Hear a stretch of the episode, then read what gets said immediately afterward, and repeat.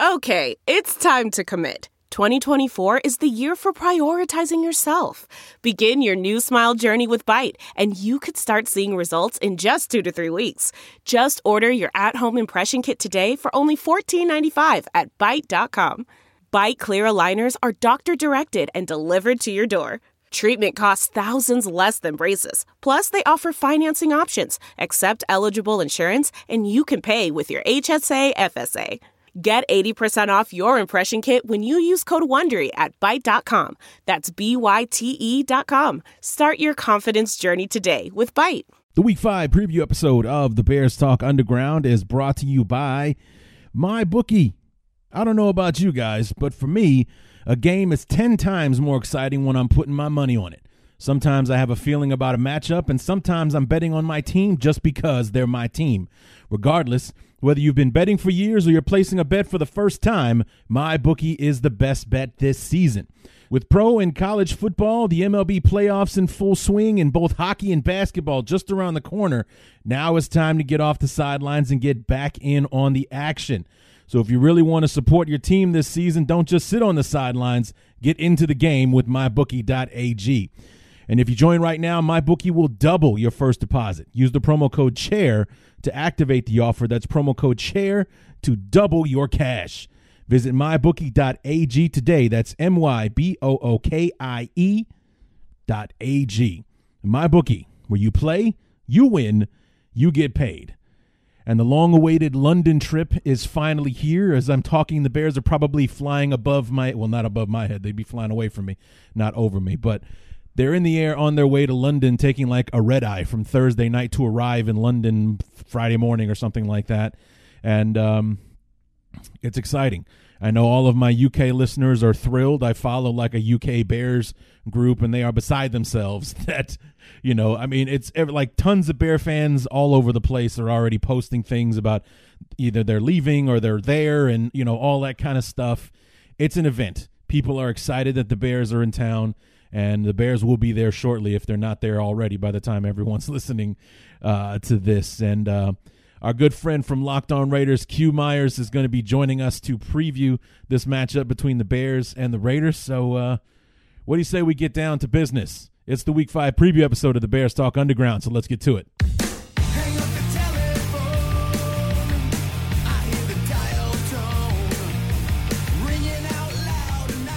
Week number five has our beloved kicking off the second quarter of the season with the long awaited overseas trip to take on the two and two Oakland Raiders. And our good friend Q Myers from Locked On Raiders and ESPN Central Texas will be joining us here shortly to preview that matchup. What's going on, everybody? Larry D back for the week five preview episode of the Bears Talk Underground. And it's kind of a bittersweet week. You know, we have this game uh, on Sunday and then the dreaded bye. I mean, happy to get rid of it early and get it out of the way as far as like just being a being a fan. I, I, I hate a bearless Sunday. I hate a bearless weekend, to be honest with you. You got to suffer through an entire uh, weekend without Bears football, and you're you're kind of peripherally watching the games, and you don't really have an emotional investment.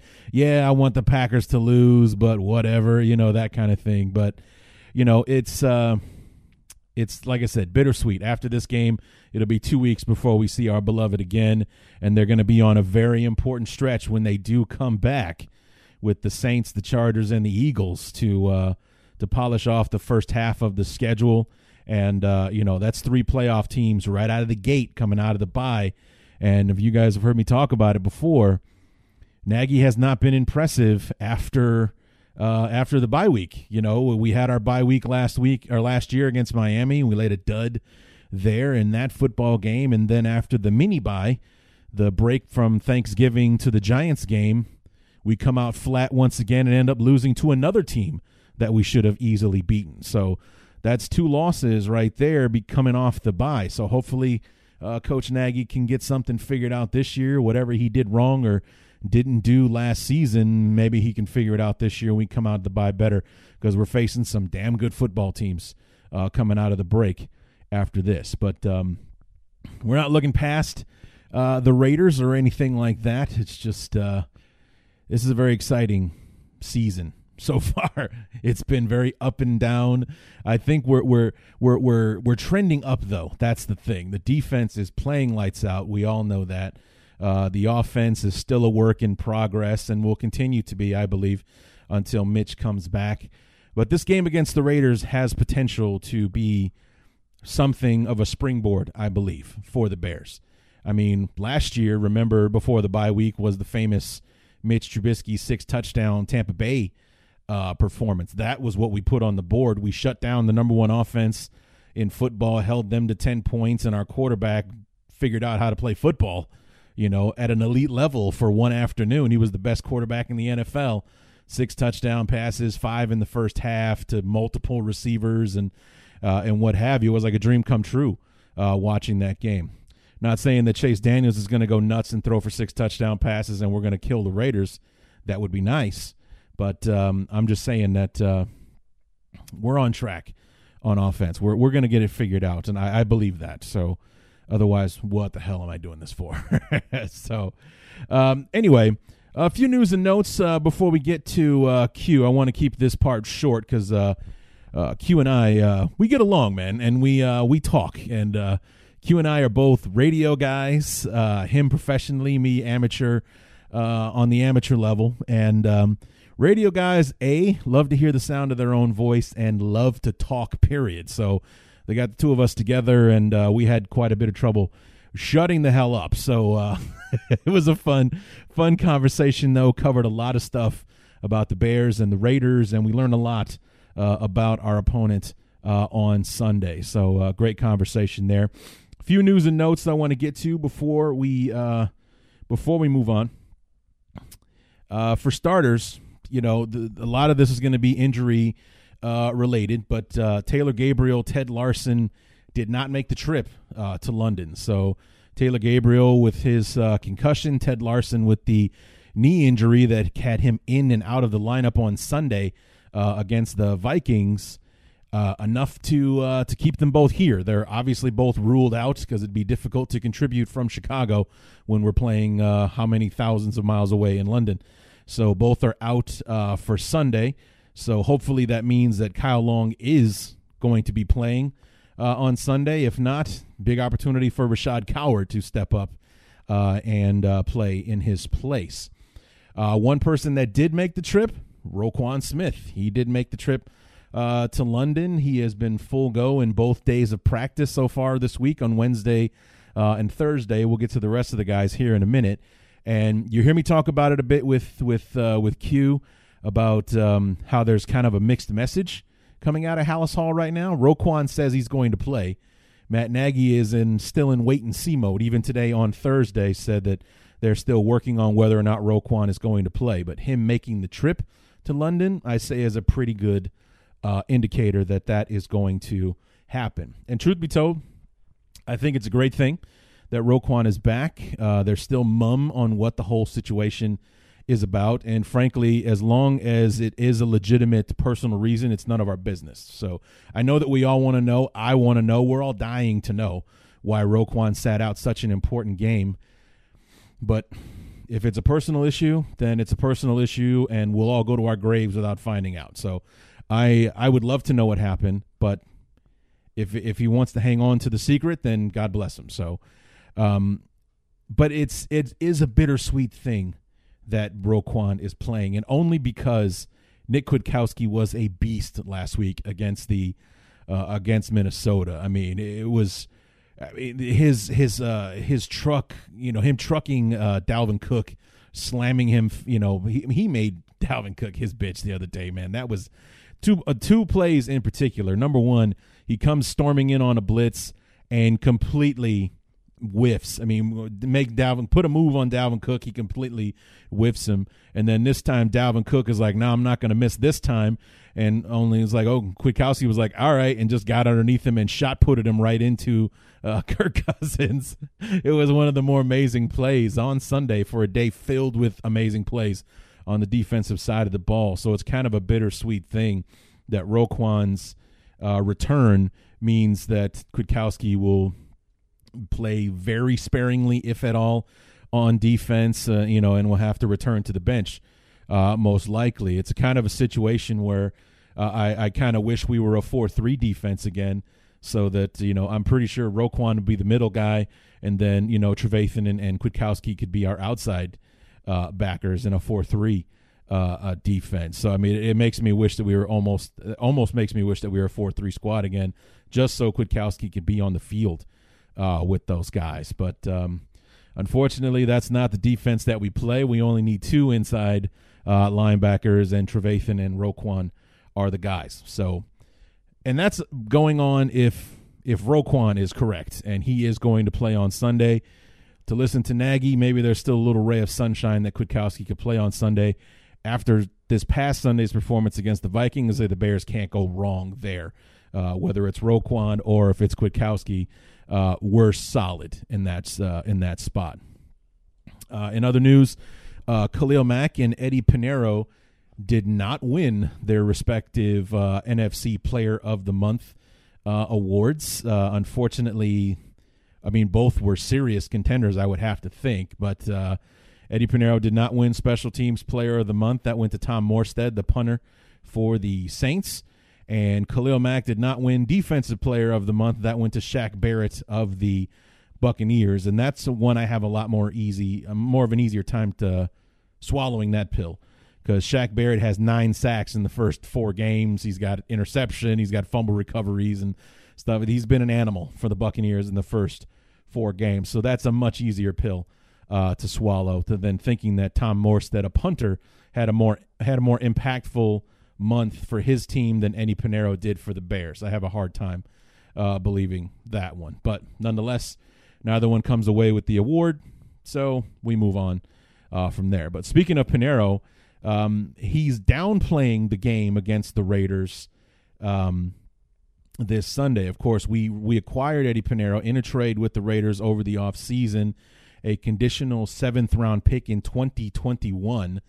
And over the training camp or in, in that process, Eddy Piñeiro had somewhat of a chip on his shoulder uh, about it, saying that basically the Raiders gave him away for nothing. And, you know, he kind of had some a little bit of uh, resentment uh, towards it. But uh, you know, when he spoke to reporters earlier today, he was very low key about it. Oh, it's no big deal. You know, they came to me and told me that you know it was a good opportunity for me to possibly be the kicker for the Bears, and I was on a flight two hours later to Chicago. Blah blah blah. So he's downplaying it now, but a few months ago, a couple of months ago during camp, he did kind of have a, a, a sense of resentment or, or an attitude about it, saying that basically it was a conditional seventh round pick, one that will be um, like the conditions will be met once Piñeiro takes the field for the Bears. Because I think if he was still on the roster five games into the season, which would be this Sunday, then the Raiders get that seventh round pick in 2021. So the trade will therefore be complete when Eddy kicks off or when he kicks an extra point or a field goal uh, on Sunday against the uh, against the Raiders. So but uh, yeah, he's he's playing it low key now. But a couple months ago, that wasn't the case. He was he seemed a little bit bitter about it. Not not that he wanted to so much that he wanted to be with the Raiders or anything like that. I think it was basically because he was. It's a throwaway thing when you hear conditional. It's like they could still, it, like still nothing could happen. There's an option. There's an opportunity for nothing to happen. Like they just got rid of me for nothing, and I, I would I would take that as a I would have a resentful tone to that uh, as well. So, but it worked out uh, for both parties. The Raiders get an extra seventh round pick in the 2021 draft, and I think we have our kicker. So I'm, I'm pretty sure that that's worked out uh, for for all parties uh, involved. So. Speaking of one more time, Eddy Piñeiro. Eddy was full go in practice this week on Wednesday and Thursday with that that nerve injury in his uh, right knee. He says it's getting better looking forward to the bye so he can be completely healed up for week seven uh, and beyond. Roquan practiced both Wednesday and Thursday this week, as did Trey Burton. No restrictions on the groin injury for Trey Burton. Kyle Long, who we mentioned a few moments ago with the hip injury, was limited both on Wednesday and Thursday. Taylor Gabriel and obviously Ted Larsen were out uh, so far this week with concussion and knee injuries, respectively. Akiem Hicks has not practiced yet with his knee injury. They're still going day to day with him. I'm not a fan of that news. Uh, Yoel Iwe Buniwe, our, uh, or Iggy, uh, has been hampered with a uh, hamstring injury. Hasn't practiced yet this week. And Bilal Nichols uh, still nursing the hand injury, has not practiced yet. Neither did uh, Mitch Trubisky with his shoulder injury. So Eddy Piñeiro full go, Roquan full go, Trey Burton full go, Kyle Long hip injury limited, and the only other one I think is uh, Akiem Hicks as far as he's still day to day. He did make the trip to London, so that's a good sign, but uh, nonetheless, he has not practiced yet this week. Maybe in whatever the Bears are going to do when they arrive in London practice wise, maybe uh, Akiem will be limited or, or what have you, but uh, not a fan of the whole day to day thing. At the same time, obviously, with the way that we played, we can live without Akiem for another week, and it'll be another two weeks before we need Akiem on the field against the Saints, week number seven. So they, they may treat him like they did uh, Allen Robinson and Khalil Mack last year. They probably could have come back sooner from the from you know I think with uh, with Khalil it was the ankle injury with um, with uh, Allen Robinson. I think it was was a hamstring or a groin it was a soft tissue injury one of the two. Probably could have come back after one week but instead they held him out for another uh, week both of them and they both came back like gangbusters. They both returned that first game against Detroit and Khalil Mack is all over the place. He had like two and a half sacks in that game Allen Robinson had his most prolific day as a Bear last year. He had like 140 something yards receiving, couple of touchdown passes, uh, and things like that. So the Bears have always played on the side of caution when it comes to uh, the injuries, and, and, we've proven that again this year with the whole Trey Burton situation and uh, and all that kind of stuff. So maybe they hold out Akiem one more week uh, in this game against the the Raiders, and he comes back full bore uh, for the Saints, which will be a much bigger game than the one we're going into. It's like obviously we want to win this game, but it's an AFC game, so it doesn't really factor into you know playoff seedings and head to head and all that kind of stuff. It would be a very deep. We'd have to go way deep, I think, on the tiebreakers for the AFC matchups to have a factor uh, in it. So it'd be much more important to have Akiem back for the for the uh, New Orleans game in a couple of weeks than it would be for him to play on Sunday uh, against the Raiders. Like I think that'd be probably be more of a treat for him and for the fans in London to see Akiem uh, live and in person uh, than it would be as far as uh, you know exceeding the benefits of getting him back on the field again. So we'll uh, we'll see. That like I said, it's day to day, so we probably won't find out until Sunday morning. Uh, when they're when they're naming the actives and or naming the inactives, who's not going to play, and we'll see from there a if Roquan plays and B if if if Akiem uh, is playing as well. I'd say if Akiem is limited in whatever the Bears do on Friday for practice, if he's limited, that's then I think that that Akiem's going to play. So he hasn't practiced yet, so we'll have to wait and see. So anyway, I think that will do it for our news and notes, the injury reports, and things like that. What do you say we go ahead and bring in our guest, uh, Q Myers from uh, Locked On Raiders and ESPN Central Texas? To preview this Week 5 matchup between our beloved Chicago Bears and the Oakland Raiders.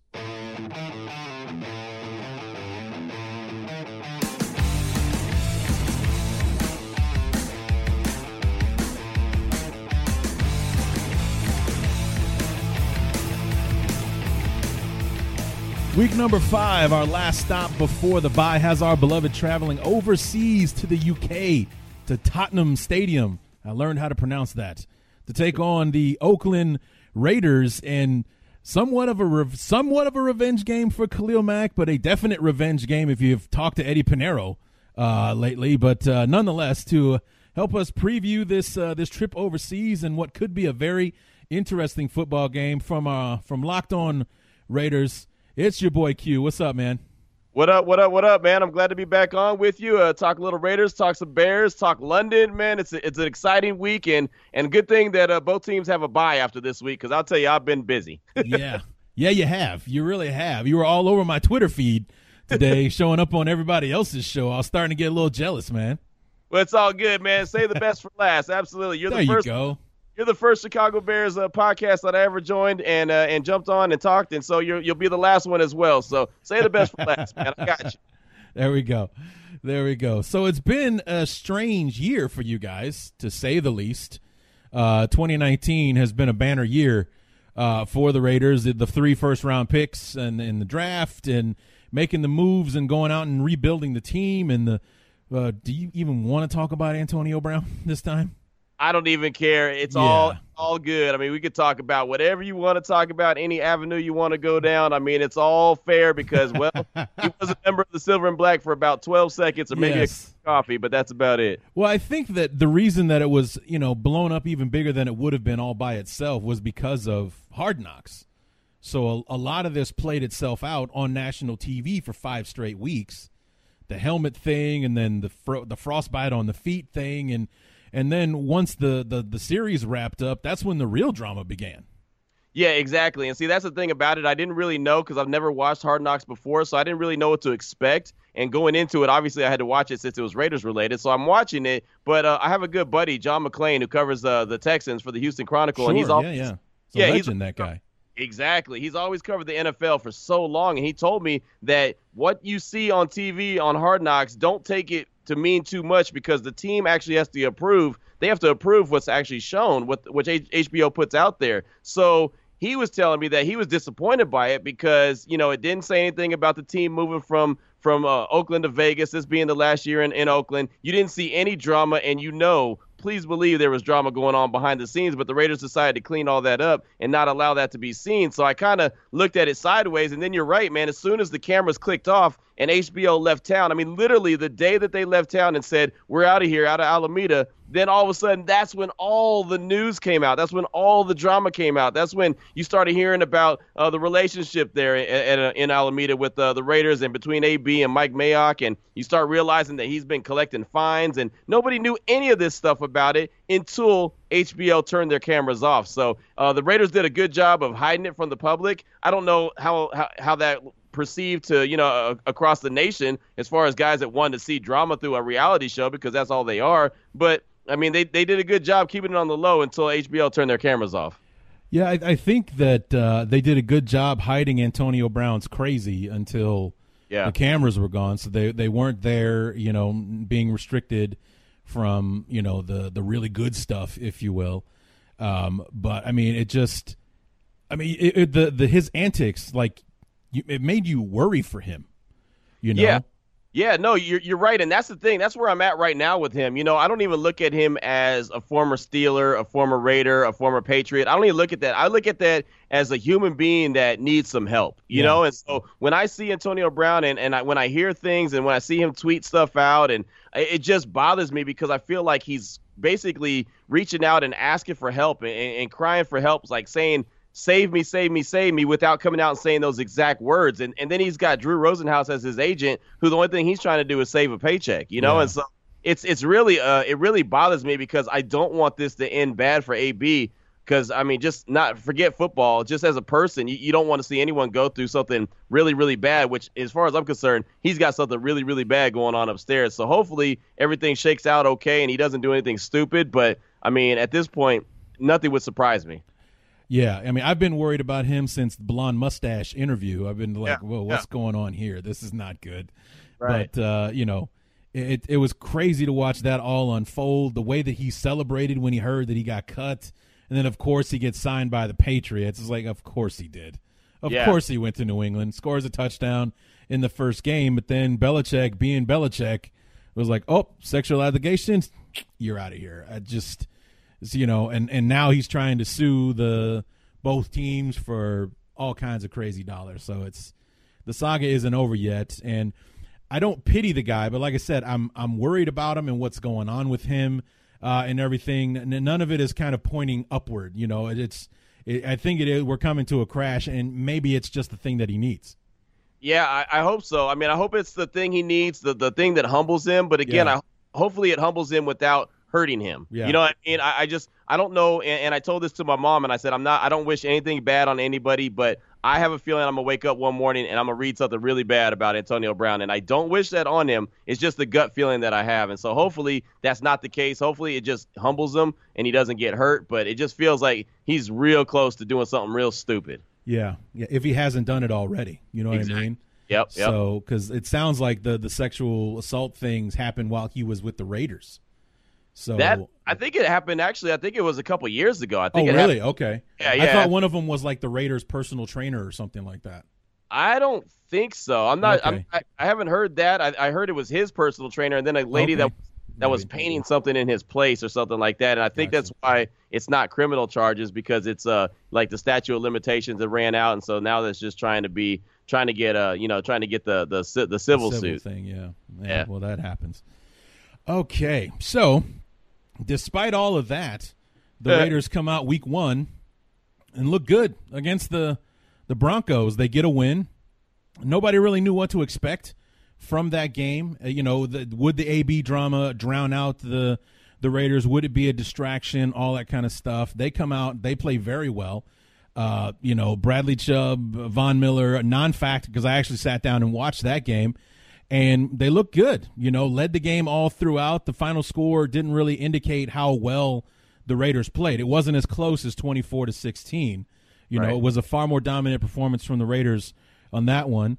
Then you got sandwiched between two teams with the the Raider, excuse me, the Chiefs and the the Vikings, where it seemed to like bring reality back down. But then you go on the road and you beat the the Colts in Indianapolis, an equally impressive win uh, to kind of sandwich the first quarter. You know, you got those two wins at the start and the finish, and then those two losses there in the middle. How you feeling about this squad after four weeks?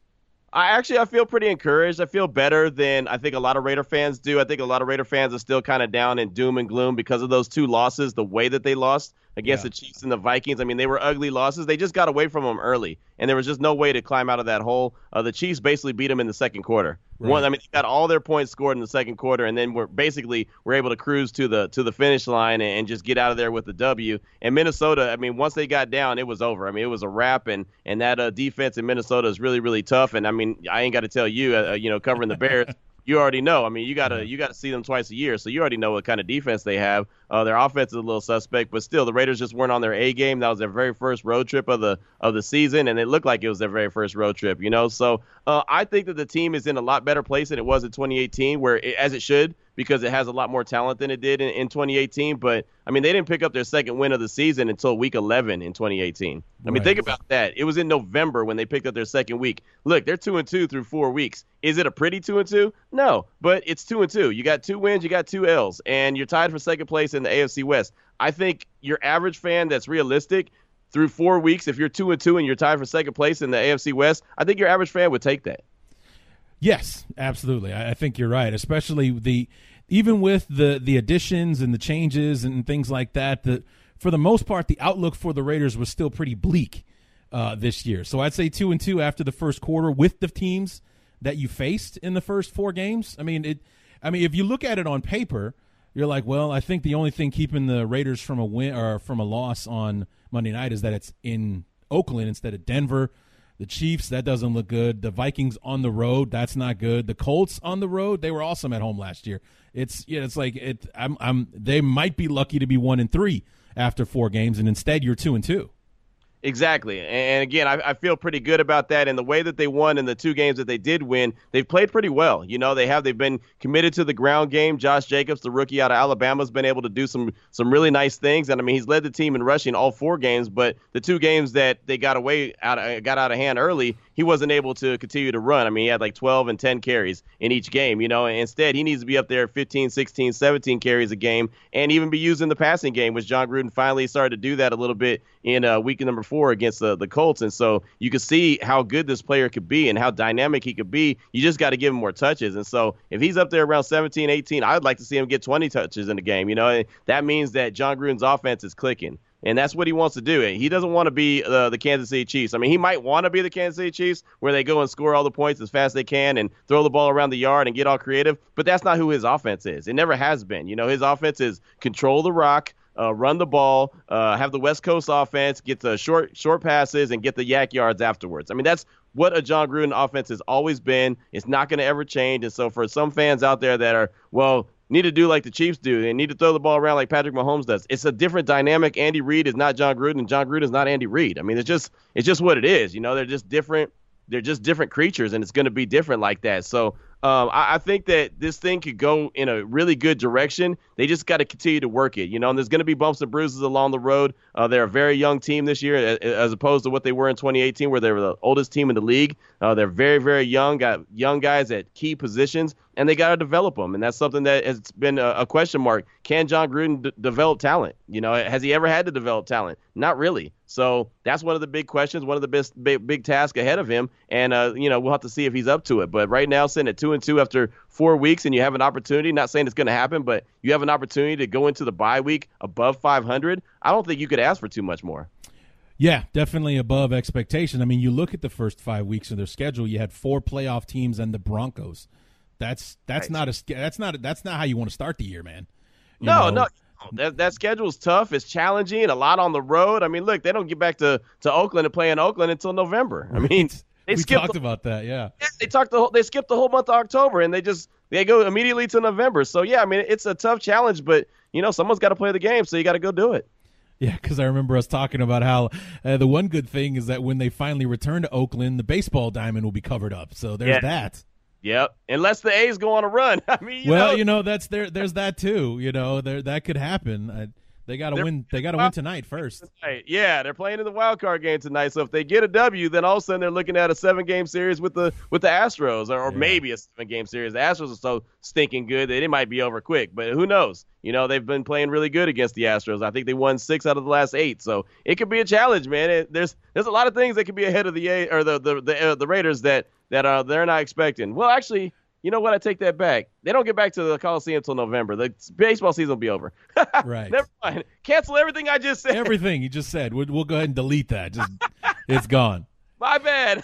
so, well, let's talk about this this offense. I mean, because everyone kind of thought that you know it was going to be about Derek Carr and, and Antonio Brown and their connection and how that was going to go down, and instead it's you know uh, Tyrell Williams who, who signed from the from the Chargers is doing things, but the guy that's really stepped up is Waller, the tight end. I mean, he was a household name after Monday night. I mean, it was, and looking at the stats, Derek Carr's completed 93 passes so far this year, and Waller's caught 33. So basically, one out of every three completions from Derek Carr is going to Waller. Yeah, he's been a stud. He's been a great uh, addition to the team. He's been a guy that nobody knew what to expect. You know, really, I mean, in 2018, if you look at the numbers, he had six total catches in, in 2018. He's got 33 this year. And, you know, a lot of Raider fans, including myself, we're kind of freaked out about, well, what's the tight end position going to look like? Jared Cook is gone. He's in New Orleans. He left as a free agent. He was the leading receiver for the Raiders in 2018. So where are you going to get that production from? And yeah, everyone thought AB was going to be the guy. I thought he was going to go for 1,200 and, and get you 10 plus touchdowns and everything was going to be great. And Tyrell Williams was going to be a really good compliment. And, you know, at one point I thought, well, you know, the tight end position might not be as important this year. Well, I was wrong because, well, AB's not there. And Tyrell Williams all of a sudden is moved into the number one role. And, and I don't quite think he's a number one wide receiver, but he's, he's trying to learn that role anyway, do the best he can. He has four catches, I mean, four touchdowns in the first four games. So that's positive. He's a, a good red zone target. He, he's come up with some big catches for Derek Carr, but He's also put the ball on the ground a couple times for Derek Carr, so that's something he's got to mm-hmm. work at. But Darren Waller, man, he's a, he's a guy that has a lot of off the field issues he dealt with early in his career. He was on Baltimore's practice squad in 2018. The Raiders grabbed him, and uh, for some some reason they saw something in him in practice before the, the they played the Ravens uh, in 2018, and they brought him back to Oakland with them, and, and so now they're unleashing them. And now all of a sudden the league is learning who Darren Waller is. And this guy, in my opinion, what I've been saying all, all along is he's a, a Jimmy Graham before Jimmy Graham got soft or, or, or wasn't as good. You know what I mean? Because Jimmy Graham was a beast at one point where he was yeah, an absolute yeah. stud, and, and, then he just kind of fell off, and it's like, oh yeah, that, that's cool. It's Jimmy Graham. Now he's just really a name. But Darren Waller, man, he he can absolutely go and play, and, and, and Jon Gruden is trying to get him as many mismatches as possible. Line him up with linebackers, get him lined up with short, shorter defensive backs. I mean, just move him around the, the line of scrimmage. You know, put him in the slot, line him up tight. I mean, he's doing all kind of different things just to create that mismatch. And it's so far early in the season through four games, it's really paid off. Yeah, you talk about Jimmy Graham and, and when he was when he was a beast, and I, I just remember the chill that went down my spine when I heard he got traded to Seattle. I was like, oh dear God. Now Russell Wilson has a red zone target. Are you kidding me? They're gonna win sixteen. They're gonna go sixteen and zero, oh, man. And man. it was like him going to Seattle was like, yeah, whatever. I guess the Saints pulled the trigger at just the right time. Yeah, no, they really did. I remember that exact day when he was traded. I remember the trade deadline was right there, and all of a sudden, uh, my one of my co-hosts from uh, the radio station, uh, ESPN Central Texas, comes running in my office and was like, "Dog, Jimmy Graham just got traded to the Seahawks," and I'm like, "You?" I was like, "Lights out." Yep. Lights out. They, it's over with. It's done. Yeah, they got that defense. They got the run game. They got Russell Wilson, and now they got a stud and Jimmy Graham. Yeah. Oh, yeah, it's a wrap. Yeah, and it's like the NFC's locked up now. You can forget about it. yeah, and it just never it never shook out that way. And then even in Green Bay, I mean, he gets a couple touchdowns here and there, but he's pretty much a, an, an afterthought now. And I never thought I'd be saying that about Jimmy Graham. Yeah, that's crazy. So, but I mean, Waller was a beast. He was one of those guys that was profiled heavily on the uh, on Hard Knocks as being a guy that um, is one of those true like second chance guys. He had a, he had a drug problem and, and you know had to work through it. He still goes to to, to NA meetings and things like that. And this guy has kind of found his way, and he became kind of like a darling, uh, you know, of a lot of people when like the Madden people showed up at practice and started asking him like, "Hey, what's you know what what do you think what do you think your rankings are?" And when they told him what it was, instead of being one of those people like every other single player in the NFL, be like, "Nah, dude, I'm supposed to be like 99 speed, 105 with catches and blah blah blah." And he was like, "Nah, that's fair." Is Right. nobody knows who I am, nobody knows what my skills are, nobody's seen me do anything. So what you have for me is fair. And that both of them, if you could have blown them over with a feather, they were both so shocked to hear that come out of a NFL player's face. And then the guy comes out and totally just balls out uh, in the first four weeks. Yeah, he's been he's been nice, man, and, and he was very humble in that in that situation with the Madden folks. And you're right, man. All, all these NFL players complain about their ratings and, and rankings, and I I never knew it was that serious, but apparently it's that serious. Uh, it, it is what it is. But Darren Waller, man, he's he you said it. I think you said it right, man. He's he's a darling. He's one of those guys that people are rooting for because they do know the off the field stuff. You know, Hard Knocks did that for him. It kind of dis, uh, dis, displayed and let it be known what he was going through on a daily basis. Because addiction, man, that's not something that oh that was last week's problem, but I'm good now. You know what I mean? Like, that doesn't go away. That's something that you wake up with every day, and he might fight that every single day. And so I feel like everyone's just rooting for him, regardless what color jersey he's wearing, what color helmet he's wearing. They're just rooting for him because people want people to be right. You know, I, I genuinely think people really do, despite what Twitter says, want want people to be right. You know, I think I, I think people enjoy seeing a, a success story or a comeback story. And this guy said it. He said, I, I was throwing my career away. I wasn't even worried about football. I was just like, whatever. I don't care. I just looking for my next fix, looking for my mm-hmm. next high. And to know now that he's leading the, the Raiders in, in catches with 33 and and tied Antonio Gates for the most catches by a tight end in, in the first four games. I mean, that's that's saying something. You know, that's you can't shake a stick at that kind of stat. So that's that's pretty awesome, man. So I'm really, I mean, I'm rooting for him obviously as a player, but I'm also rooting for him as a man, and just really, really hoping that he can stay on the straight and narrow and, and turn his life around and be able to share that story with someone else that might be going through something later on, and, and really help them out. So I, I really love what Darren Waller's got going on early on. Right. And then one of the other beneficiaries of the way things worked out with AB was Keelan Doss, who was another kind of star of the Hard Knocks series this year because Gruden was, you know, was basically in love with the guy, but somehow he doesn't make the he doesn't make the final roster. He had to make some some big cuts and and things like that. But with AB gone, Keelan Doss gets signed back onto the roster. And I, I did he catch a touchdown pass like last week, or did he? I heard he did something against the Colts this past Sunday. Yeah, no, he just made a catch. It was Okay. on a it was his first catch, his first regular season catch, and uh, it was pretty cool because Derek Carr started to roll out, and all of a sudden Keelan Doss kind of made himself available, and uh, and then Derek Carr hit him, and he actually picked up a real important first down uh, down the stretch of the game. So uh, he hasn't really had a lot of burn, but it's so funny, man, because Keelan Doss was such a big story on Hard Knocks. So many Raider fans were so angry when he got cut, and were like, "What in the hell is Jon Gruden doing? How can you cut that guy?" And made it sound like he was Randy Moss, you know, Yeah. and he's you know he's Keelan Doss. I mean, he, he went undrafted for a reason. Uh, you know, he's not the end all be all, and that's what I kept trying to tell people. Like the Raiders were not going to win the Super Bowl because all of a sudden Keelan Doss was on the roster. Yeah. Obviously, there's another reason why he got cut. And you know they tried to bring him back immediately after the the whole AB thing shook out, and they released AB. And Keelan Doss uh, said, "Nah, no, thank you," because Jacksonville gave him a big fat contract, gave him like four hundred something dollars. And uh, so he was like, "Okay, well, I'll just stay on their practice squad then." And then the Raiders came back and upped that money. So look, he got cut, but then he ended up winning anyway. So now Yeah. he's happy. He's back at the at the place that he root, rooted for for as a kid growing up, his hometown, and he's getting paid a lot more money than he originally would have if he had made the the original 53 man roster. So uh, it's a win win win for him in the end. Now he's got to go out there and do it on the field, and I think he can be somebody moving forward. But he's not a guy that I count on and say, oh, Keelan Doss is going to come up with you know eight or nine catches a game, or he's going to be wide receiver number one. I think he could be like a good number three, maybe even a number four. But I don't see him being a number one or a two. Not right now. It's too early in the game. Yeah, some guys have good careers being a number two and a number three. Look at Emmanuel Sanders and you know exactly. guys like that. You know, it's there's nothing wrong with not being the top guy, especially in in today's NFL as a receiver. Right. I mean, look, look how much li- easier life was for for Juju Smith-Schuster when AB was there. Mm-hmm. You know, I mean, it made life a lot easier. Now he's he's scratching his head, wondering what in the world's going on. How come I don't have all these catches, all these touchdowns? I mean, it's it's a lot different when you're the guy. Everyone wants to be the guy until you're actually the guy, and then it's like, mm-hmm. well, you know, life wasn't that bad as number two, you know, so. So let's talk about the defense then. And, you know, we, we talked about Josh Jacobs, who my favorite part of, of, of Hard Knocks was how how much he avoided the camera throughout the throughout the series. Like he would hide his face, he was ducking behind his helmet and things like that. I thought that was funny. But one guy who did not shy away was your other one of your other first round picks. It was Abraham. Was his Oh, Jonathan Abram. J- Abram, that's it. Abram. Unfortunately, he's hurt. Is he done for the year or is he on short term IR? Nah, he's done for the year. He had oh. to have oh. labrum. He's done. He he played one game against Denver and and tore his labrum, and that's too bad because I wanted to see what he could be. Uh, we all saw what he could be on Hard Knocks. We all heard what he could be just talking trash. Yeah. Uh, he's a big time hitter. Uh, he was out there uh, going and just like a scud missile that that first Monday night game against Denver, but unfortunately tore his labrum. He's out for the season, and now it's just speculation on what could have been. Right.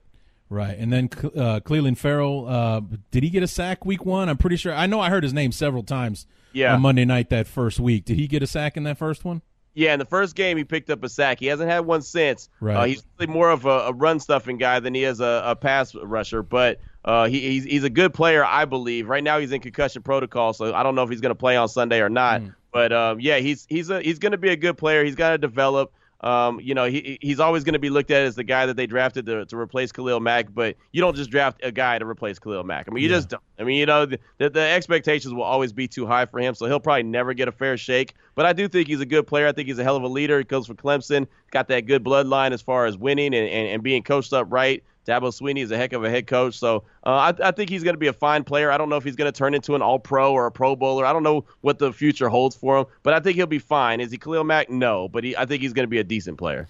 Yeah, I mean, dude, we'll talk about Khalil here in a minute, but I just I still can't believe Gruden did it. I mean, like like when I see what he did last week against the the Vikings, he fought through a quadruple team at one point. He he shot putted the left tackle out of the way and then ran through the guard to get another sack on on Cousins and he does that stuff all the time. I mean, it's just it's it's crazy to to marvel at what he does play in and play out. And I like I feel like we still owe you guys more picks. Like we didn't give you enough to get what we're getting in return from this guy. It's insane what he can do. So I mean, I just I still can't wrap my head around the idea, and Gruden still still has to answer questions about it, especially this week.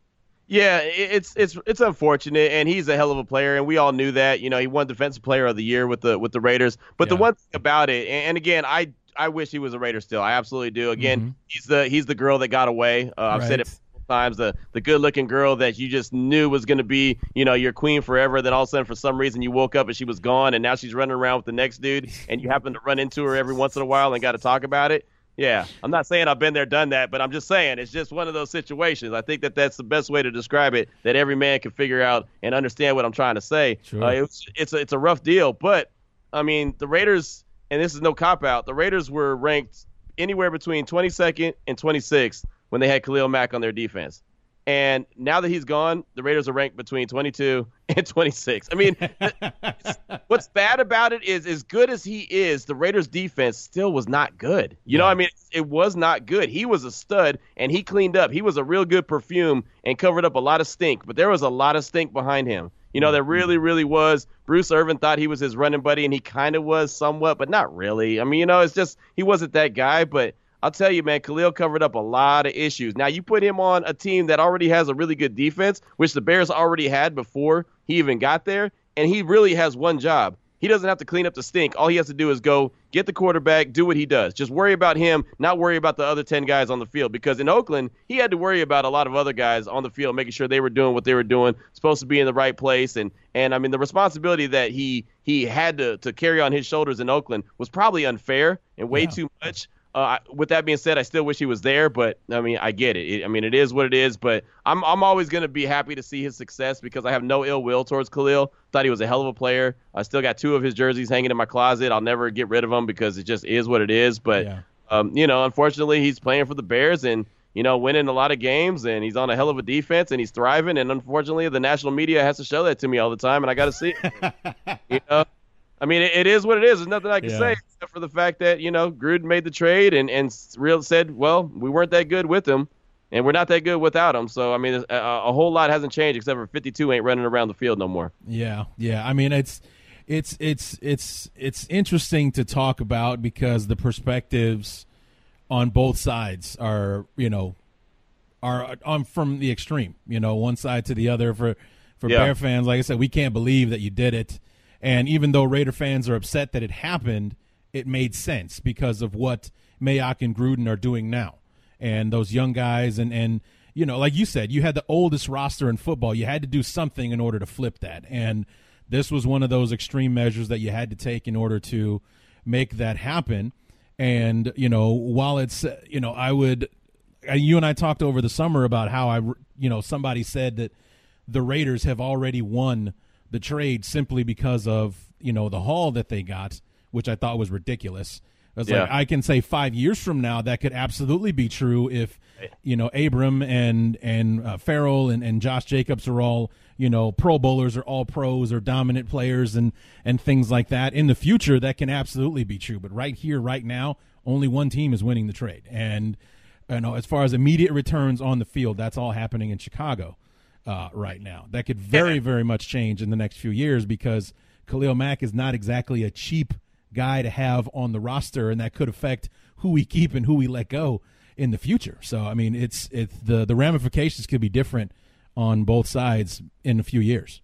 Yeah, I mean, and think about this: all the years he was in Oakland, they were a playoff team one year. Right. you know what I mean? One year, and that was 2016. That was the one magical year that the Raiders have had. And the rest of the time, they weren't very good. And the rest of the time, and still, even that year, they weren't a very good defense, but they created a bunch of turnovers. A lot of those are led by him. A lot of strip sacks, uh, an interception return for a, a, touchdown. I mean, there's things that he was able to do that, like I said, masked a lot of the problems and, and covered up a lot of the warts that the Raiders had on defense. And uh, and then on, on, top of that, Derek Carr was able to come through with a lot of great uh, heroics at the end of games as well in 2016. It was really a magical season. But outside of that, I mean, what do the Raiders have to show for for any of this stuff in the yeah. last few years? You know, and so um, again, it's hard to justify what Jon Gruden did because that sounds like what you know you're trying to do, but it's not it, it, it's not really a justification. It's just look, this is what's got to got to happen. Got to yeah. have to this move. Gonna have to try to, like you said, turn over the roster, get some young talent in there. Look, there's teams around the league that are doing it now. I mean, the Giants did the same thing. They they got rid of Odell Beckham Jr., who was arguably their best player on the team outside of Saquon Barkley, and got some extra draft picks because they knew that they had to make an overhaul. It looks like the Jaguars are still trying to move on from Jalen Ramsey and get a big, huge overhaul. Who's probably one of the best players on their team. I mean, there's teams around the league that are making these this kind of move. The problem is Jon Gruden did it first with a guy that is an absolute stud, an absolute monster, and you know just happens to be talked about all the time. And well, the Bears are in the playoffs, so there you go. Well, you know the how the old saying goes: the first guy through the wall is the one that gets bloody. So I mean, that's. Yeah. That's what's that's what's happening to Gruden with with the with every single play that that you know Khalil Mack makes and then just adds to his highlight reel is another question that Jon Gruden's got to answer. Like, dude, what the hell were you thinking when you when you did this? And and he there's nothing he can say, you know, except what he's been saying. We did what we felt was necessary. We didn't want to get rid of him. You know, we didn't want to have to trade him, but it became necessary, and that's what we did in order to get ourselves on the path that we're on now. I like where we're headed, and we'll see what happens. Exactly, and that's what you can do. That's all you can do is see where you go. You know, again, I like the players that they got in the draft this year, but you never really know who they are until, like you said, a few years down the road. So I, I like the direction that it's going. Mm-hmm. I think it's going to be good. I think these players are going to pan, pan out. But of course, right now, while you're seeing one succeed and one is kind of just struggling along or losing a game, winning a game, losing a game, winning a game, you know, I mean, it's it's it just kind of it eats you up inside because you know what a player that you had and what a hell of a player was on the roster and a guy that you rooted for every Sunday. So it's hard to it's a hard pill to swallow, but I mean at the end of the day, you just got to do what you got to do and keep it moving. Yeah, definitely. And you know, let's talk a little bit more about your defense instead of ours because that's been the one suspect uh, aspect of this three and one football team that I root for is our offense. So I want to know what we're going up against on on defense and and you know will we be able to finally run the ball? Are, are you guys good against the run? Will we be better at the you know short passing game? Can we beat you guys deep? What what can we look forward to in facing the Raiders on Sunday?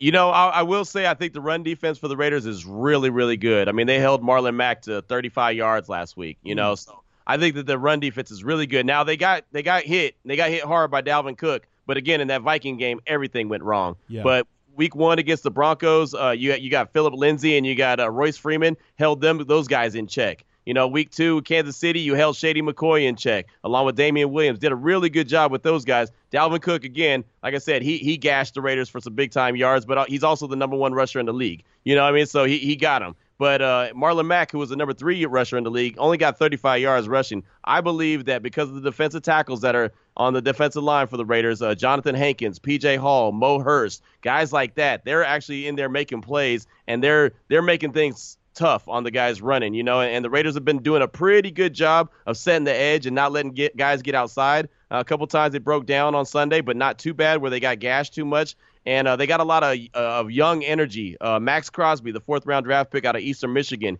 he comes with a lot of energy. He doesn't have any sacks yet, but he came up with a big uh, forced fumble on Sunday, you know, and and that was a big play and really kind of got things rolling, got the ball rolling a little bit more for the Raiders. And uh, you know, he just he doesn't quit. You know, I've seen him in the same play get a blocking in the back penalty. Uh, he, he caused that block in the back penalty, and then came back and still made the tackle on the play. I mean, you know, it's just like the guy doesn't quit. Uh, if, if you're watching Hard Knocks, he was the guy that broke his hand in in uh, in, in the preseason game number one, right. went back to the locker room, got it wrapped up, and got back into the game. you know yeah. what I mean? And he just has that energy. And, and I actually got a chance to talk to him and interview him. And he just says, man, I, am just, that's who I am. I'm a fighter. I'm a fighter. I'm a fighter. Uh, I'm going to go and go and go. And, and, that battery doesn't run out. That, uh, you know, that, that, uh, that, that burn in my belly keeps going. And so that's who he is. You know, he's a guy whose motor doesn't stop. That's what you're always looking for in football players. So he's still trying to develop, but I think you got something there with him. Uh, like I mentioned, the defensive tackles are, are, are pretty good, really good in my opinion. And uh, you know, and then the the big elephant in the room is is Vontaze Burfict's going to be out. Mm.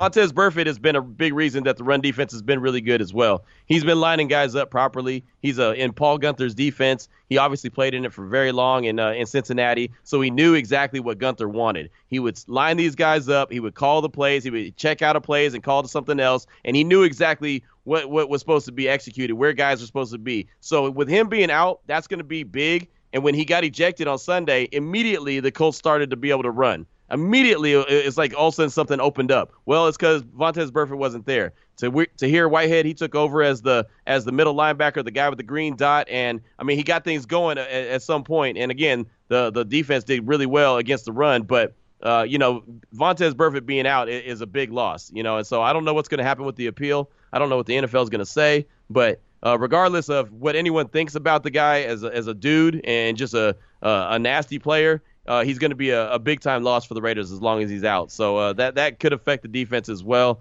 But the run defense, I think, is going to be really sticking good. So I don't expect to see the Bears get off, at least in the run game. Right.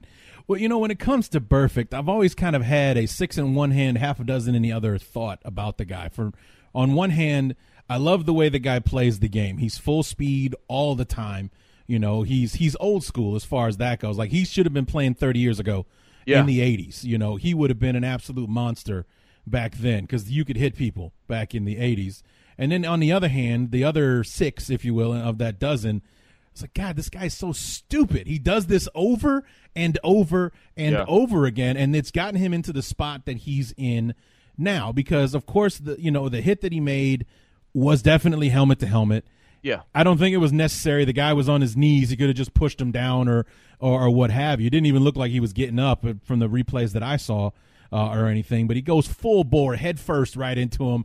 Of course, you're going to get tossed when you when it's like that, you know. And it's just like he's such a good football player, and yet he's one of those guys that can't seem to get out of his own way.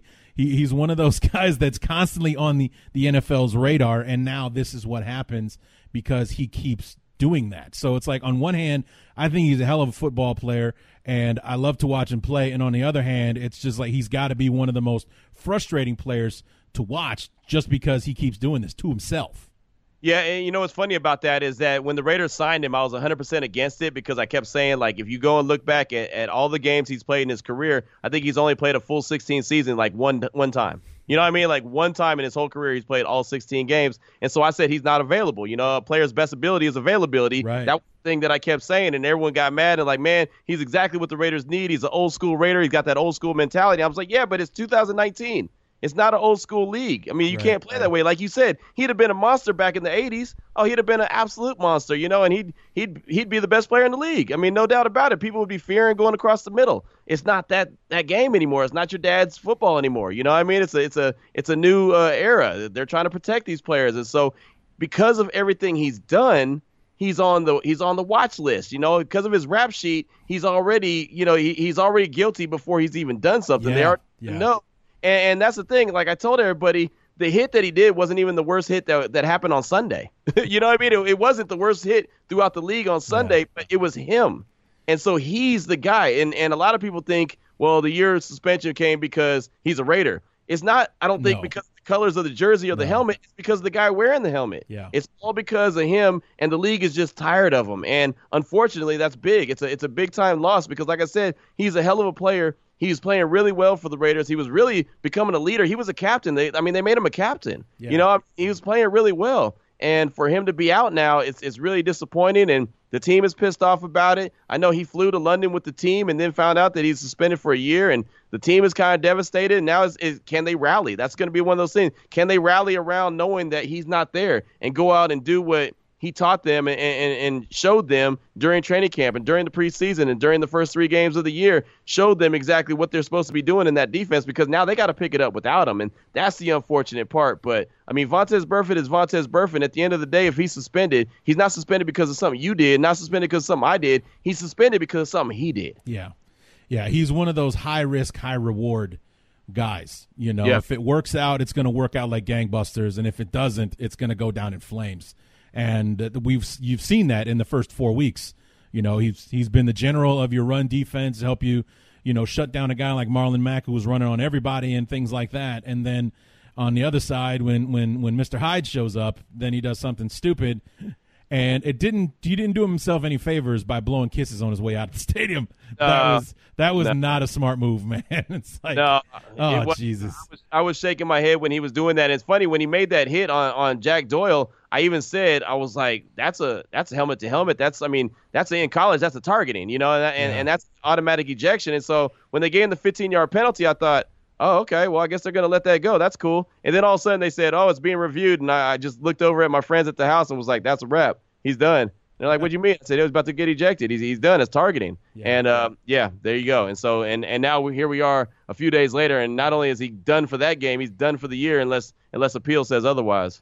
Yeah, that would be a miracle in the time that we have left. So, uh, I mean, it would. I mean, I would. It would be crazy if if he could manage to to. I mean, it's only Wednesday right now, so we still Yeah. have what four days before the before the game is played. So, I mean, it's it's not impossible, but uh, I would think that the NFL is probably going to drag its feet on hearing him out in time for him to play against the Bears on Sunday. So, uh, yeah, I wouldn't anticipate Vontaze making a second trip overseas to uh, to get out there for the, No. the game on Sunday. No, not at all. Not at all. Yeah, but you mentioned Maxx Crosby, and he was another one of the quote unquote stars of uh, of uh, Hard Knocks over the summer. And I immediately I love guys like Maxx Crosby because he went to Eastern Michigan, and I say that because Eastern Michigan is a horrible football program, and yet this guy was able to be like the man amongst boys to get himself noticed, to get himself drafted and ha- and still has love for the game when he plays for a program that maybe wins three games uh, a year. I think it says something about a guy's character if he can overcome what he went through during his time in Eastern Michigan. Because I went to Western Illinois, that's a one double A school. We would schedule Eastern Michigan and kick the crap out of them. Okay, I mean. Damn. It happened a couple of times. So, I mean, it's like that's how we look at Eastern Michigan. Like I had our former head coach uh, Don Patterson on the show over the summer, and he mentioned that they played two 1A schools in 2003 or something like that. One of them was Eastern Michigan, and when he got an offer for the second one to be LSU, he's like, "Yeah, well, we'll win the Eastern Michigan game, so yeah, why not? We can afford to to take on an LSU because we're gonna get that win against that one one A team because most one AA programs schedule a one A game for the money." And don't anticipate winning. Like, but they anticipate what it's going to cost them to go out there. You know, like the the team that beat Tennessee, Georgia State, got nine hundred thousand dollars to go and beat Tennessee in Tennessee. That's not supposed to happen. But we went out to Eastern Michigan and we whooped them, and then took the payday from LSU and the loss. So. if Maxx Crosby can overcome being, you know, four years at Eastern Michigan, maybe five for some guys, and still find his way to the NFL and still have love for the game and, and the grind, that's a guy I want on my team. Yeah, no, that's awesome. That's a hell of a story. Like I like that. I mean, that that is a hell of a story. Uh, it's funny, man, because when I actually interviewed him, uh, one of the things I led off with is the fact that uh, he actually played Texas high school football, oh, and yeah. so okay. yeah, you know, so he was at uh, Colleyville Heritage. Uh, in the DFW area, and so I, I kind of talked to him about that at first, and uh, and then I said, man, that must have been a big difference, right, going from Texas to, to Eastern Michigan, and uh, you know, and, and he said, yeah, uh, it, it's funny when you're trying to walk to practice in snow. yeah, yeah, that's definitely a culture shock if if you're Yeah. not used to that. Uh, you know, I've pretty much lived my whole life in the Midwest, so I haven't had to go through something like that. Like living down in Texas, where it's 85 and humid in December or something like that. So Right. I don't I'm know if I could do that. right now. Let's put it like that. yeah, there you go. So yeah, and it's it's 65 and rainy out here in in in uh, in Iowa for for a change. So, but um, so you know, you, you talked about the run game, and that's been like one of the one of the weaknesses for the Bears. Uh, despite the fact that we upgraded our running game with Mike Davis and David Montgomery, I was listening to Locked On Bears today when you were on with with Lauren doing the crossover episode, and you mentioned you have familiarity with David Montgomery because you cover Baylor and the Big Twelve uh, and everything. And I, this, I really feel like Montgomery is kind of like a superstar waiting to happen.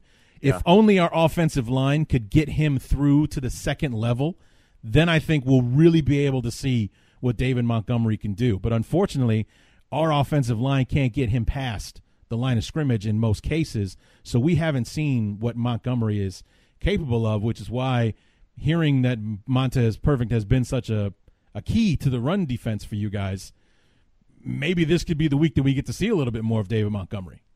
Yeah, it, it might be. It, it really might be. And David Montgomery's a stud. I mean, he's an absolute stud. He was a, a monster at Iowa State. Really loved what he was able to do. Loved the chip on his shoulder and the attitude that he brings. I remember talking to him personally at a Big 12 Media Days uh, a couple seasons ago, and man, just loved the the approach that he had and the no no nonsense, no. You know, he's not one of those diva type guys. I mean, he's a perfect Chicago Bear. There's no doubt Yeah. about it. You know, he just he has that that absolute attitude of a Chicago Bear. Uh, I think he's going to be really good in the league. Uh, you know, and when that offensive line gets going, then uh, you know we'll, we'll see what he has. But uh, again, man, I think that the the, the Raiders defensive line and, and I think that the linebackers are really kind of keying in on stopping the run and making teams or trying to make teams one dimensional. Now that doesn't always work, but I think they're really trying to do that. And and Brentson Buckner, the defensive line coach, it's the first year he's been in Oakland. Uh, I really like him. I think he. I, I, think like he him a lot. yeah, I really think he brings a lot to the table for the Raiders, and he's really going to help these young guys out. So once these young guys figure it out more, uh, Clelin Ferrell again, like he he was a guy that I mentioned that uh, was really good against the run. Well, he's in the concussion protocol right now, so I don't know if he's going to have time to clear it by the time the game is on Sunday. I think that'll be a big loss for the Raiders if he's not there available in the run game, and uh, you know then you'll have a guy like uh, a Benson Mayowa will probably be active, no doubt about it. He was a healthy scratch last week, and hell, he leads the team in sacks with three and a half, but you know that's a whole nother conversation. So, uh, you know, it, it's just it's just weird, man. It's a weird dynamic. I feel like these guys are trying to to get the pieces right, trying to figure out what pieces fit, what pieces go together, and and how they can maximize the talent that they have on the roster right now. But uh, as far as just st- stopping the run, I really like what they're doing that way, and uh, think that they're going to try to make Chase Daniel. I'm assuming he's going to be the quarterback. Yeah. Uh, I think they're going to try to make him kind of throw the ball around the yard and, and take their chances with the ball in the air. Yeah, I think the Bears are still playing or still have a little gamesmanship going on with the whole quarterback thing because I've heard, you know, uh, Matt Nagy both days this week say that Mitch is likely out uh, for Sunday. We have yet to promote uh, Tyler Bray, who's our third string quarterback on the practice squad. We have yet to promote him to the active roster yet. And, you know, I think he just kind of wants to kind of leave it out there that there's some glimmer of hope that the Raiders should be also preparing for Mitch and Chase instead of just focusing on on Chase Daniel. I think maybe that's what I don't think that's what's happening. Like I think Gruden's smarter than that, but still, I think that that's maybe what or why they're delaying the decision as much as they are. It's like it's a little gamesmanship. Maybe think that uh, you know maybe Mitch will be the backup on Sunday instead of you know being out and Tyler Bray gets elevated to the practice squad. So we'll see what uh, we'll see what happens uh, there. But I'm I'm interested to see how the Bears can match up against against your defense and and just because the defense is the big question mark yeah. on the team. You know, yeah, there's uh, n- no question whatsoever what's going to happen on defense. They're going to do their thing, whatever right. that happens to be.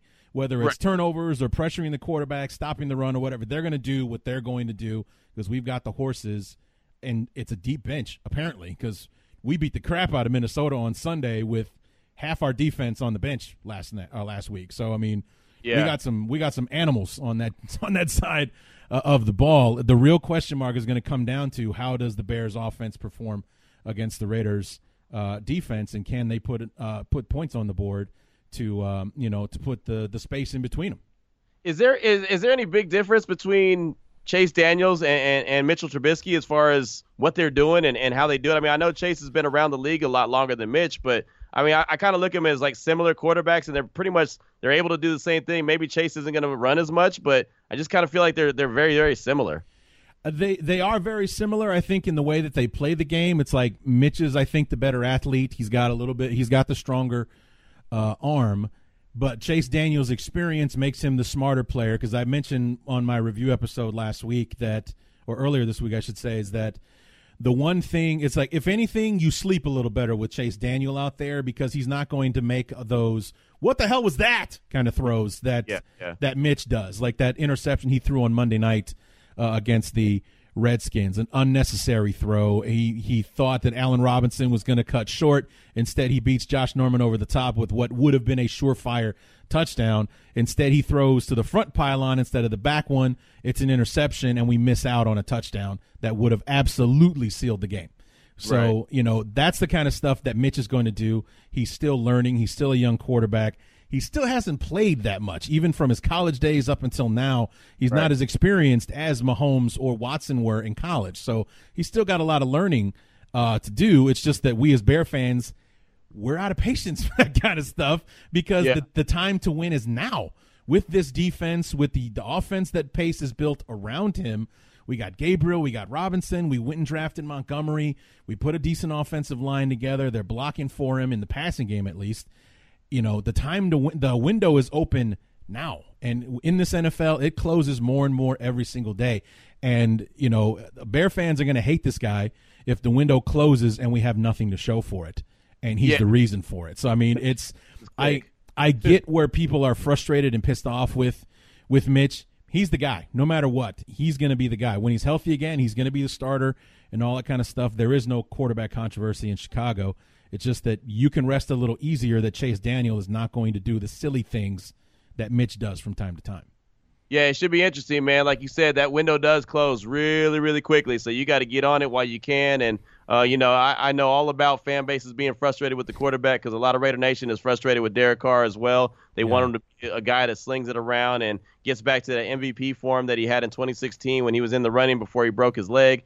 Uh, so I, I don't, I don't know, you know, I, I don't know what he's gonna, the end all be all is gonna be for him. I know this year is very important. Uh, he needs to go out there and show that, that he can lead this team, be that franchise guy, no doubt about it, moving forward. I don't think there's a quarterback controversy in Oakland either, but, uh, you know, of course, the fans are, are pretty upset about what they see half the time. You know, and the two losses that the, the Raiders have had, of course, the fan base is very upset at Derek Carr, Jon Gruden, and everybody else. The two wins, it's like, okay, that was all right, but but Jon Gruden got conservative, or Derek Carr didn't light the light it up, or look, I, I don't I don't know who Derek Carr is going to be as far as yards per game and touchdowns per game and where he's going to rank uh, all time as far as quarterbacks go. You know, each year is he going to be in the middle of the pack, the end of the pack? I don't I don't know. All I care about is winning games, and if the Raiders find a way to win games, and he's able to win games, if it's him throwing the ball a lot or, or them running the the rock a lot, and he does what he has to do with his arm, you know, here and there, I- am fine with that. I don't care. All only thing that matters to me is what goes on in that win column. As long as you can check something in the win column, you're all good with me. Amen to that. I mean, after suffering through Marc Trestman and John Fox, uh, you know, those were five long years, brother. Let me tell you. And you know, Matt Nagy in one and a quarter seasons has eclipsed the win total of both of those guys already. Wow. You know, I mean, he's won 15 games so far. Yeah. And John Fox won 14 in three years. Or no, yeah, 14. And I think uh, Trestman won 13 in two years. Wow. So, yeah, he's won 15 in one and a quarter seasons just to show you night and day what we're dealing with here. So, whether Mitch becomes the next Brett Favre or Aaron Rodgers and slings it all over the field and starts breaking scoreboards, he's putting so many points on them, or he becomes the next Alex Smith and game manages us to championships, I'm on board, man, as long as we're winning. So, I, I really don't care wh- which end it ends up being. I just want him to be a bit more consistent one way or the other. Because you know, you heard me mention Dr. Jekyll and Mr. Hyde before. That's Mitch Yeah. Trubisky. You know, Right. he can be that guy that throws for six touchdowns and a half, like he did against Tampa Bay last year, or he can be the guy that five weeks later threw three interceptions in the first half against the Rams. And the only thing that saved him was the fact that our defense is just way better than theirs. So that was the only thing that saved us that night was Mitch threw three interceptions, but Goff threw four. So that's that's how we won that game, uh, Exactly. kind of thing. So I mean, whichever win Mitch wants to be, whether he wants to be Alex Smith or Aaron Rodgers, he needs to pick a lane because he's running out of time in Chicago to do so. Yeah, that makes sense. That makes all the sense in the world. And believe me, I've been there, done that, know all about it. yeah. I mean, I just watched a, a video. Maybe you've watched it because it was a Raider video. It's uh, it's uh, on SB Nation's YouTube channel called uh, Collapse, and it talked about the Raiders after 2002, and you know going to the Super Bowl and and the way that that team was built, and and you know how you basically had the oldest roster in the NFL when you went to Super Bowl against the the Bucs and uh, and everything and everything that's ensued afterwards to get where you are now, basically coming full circle because the story starts with Gruden and it ends Right. with Gruden. So I Yeah. mean, if you ever get a chance, you check that one out. It was really interesting. uh, Yeah, to watch. I uh, I saw it floating around Twitter, but I didn't get an opportunity to check it out. But yeah, I did see it, and I clicked on it. I think it, I saw how long it was. I was like, oh, can't watch this during a commercial break, so Right. watch it later. yeah, they're like anyway. Sometimes it's like they're short as seven minutes or as long as eighteen, depending on the on the subject. So yeah, you gotta you gotta wedge out some time uh, for one of those uh, videos. So. So Q, let's go ahead and wrap this up. I mean, let's uh, see where we we've been. We've talked a lot about both teams and, and what we think and expect uh, from our squads. And how do you see this one? Uh, how do you see this one panning out on Sunday?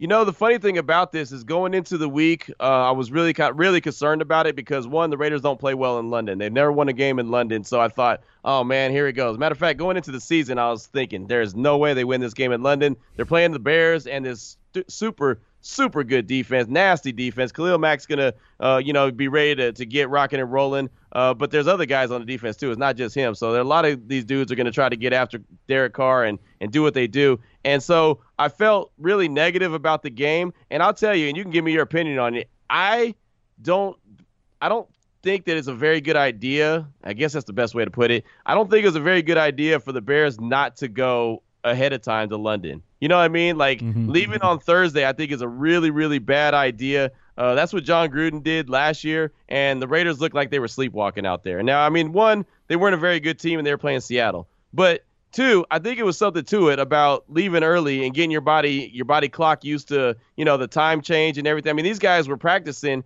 I, uh, I, I was uploading my my podcast for the day this morning, and all of a sudden they were almost wrapped up with practice. It was like eight o'clock in the morning Central Time, and they were almost done with with Wednesday's practice. And I'm thinking, damn, I'm already behind because the you know the, the time change is so different. And so I think that it's a mistake by the Bears not to get there uh, early. And I know that they haven't been there very often. I, I guess they don't have a big history with being in London. So I think that that could be a real big mistake. And so with that being said. I think that the Raiders are going to find a way to squeak this out, but like it's going to be an ugly game. I think it's going to be like a 10-7 game, uh, nine to six game, six to three. You know what I mean? Like something real, real nasty. And when I and you talked about talking to Lauren from uh, host uh, Locked On uh, Bron- uh, Broncos, Locked On Bears, and he was saying that you know he didn't have a lot of belief and trust in the in the Bron- or the Broncos. Jesus, the Bears offense, and so And so I'm I'm like thinking, well, if the Bears offense is struggling like that, maybe it could be a little bit of a field goal competition. Maybe it could be, you know, two or three kicks. So uh, I might have suckered myself into saying that the Raiders are going to win, and and maybe I just uh, I, I I put too much stock in that going to London late. But I do think that that's going to affect the, the the Bears moving forward. And so I think with that factor being the most important factor, I think that uh I think the Raiders find a way to pull off like a three point victory. I don't think that that's crazy or anything like that, especially a few weeks removed from the Bears going to Denver at the absolute last minute and it being very obvious in the fourth quarter that the altitude and the heat were affecting the Bears mightily because they they dominated Denver for like the first three and a half quarters of that game, and then all of a sudden they were getting pushed over there at the end. Like if if the game was five minutes longer Denver would have found a way to put another touchdown on the board and put that game away. I have no doubt. You right. know, the only thing that helped the Bears there was the fact that they the Denver just simply ran out of time because if if they have the football, if there's another 5 minutes left in that quarter, God forbid we're in a position to send it like if they went to overtime and the Bears didn't play to send it to overtime, Denver wins the game. I have no doubt. Right. None whatsoever. We just had nothing left. We wouldn't have been able to stop them. So um, there's definitely some uh, some merit to the to the thought that them waiting until the last minute to go to London is not the best idea. I do hear that they're going to do like a, a like a red eye kind of thing on Thursday, like after practice to get there, like first thing Friday morning or whatever in in London or whatever. I don't know what their practice schedule is like. Like maybe they've been practicing at six o'clock at night, the actual time that it will be. I don't know. I don't know what's going yeah. on. I'm not a fan of, of them waiting to the last minute to go over there. I think that our injury situation kind of dictated that, though. Oh, okay. The whole thing with with Mitch, the drama with Roquan, and all that kind of stuff, which got interesting today, by the way, because Nagy comes out and he says, "Well, he's practicing. He's full go for practice." And then they ask him if he's going to play. He says, "We'll see." Half an hour later, Roquan talks to the interview uh, corps, and he's like, "I'm playing on Sunday." Right. So it's like, okay, if he makes the trip, I guess that could be true, but we'll see. Still, no one has any idea what's going on. He's he and Nagy are in lockstep as far as the whole personal matter thing. So we may never find out what this was all about, but um, you know, we'll see what happens. I mean, I, I don't know. I mean, I like the, I just I like our defense too much to pick against yeah. the Bears uh, in this one, but I you know, like I said, I wouldn't be surprised if we lost because those London games come out funny, man. They absolutely yeah. do.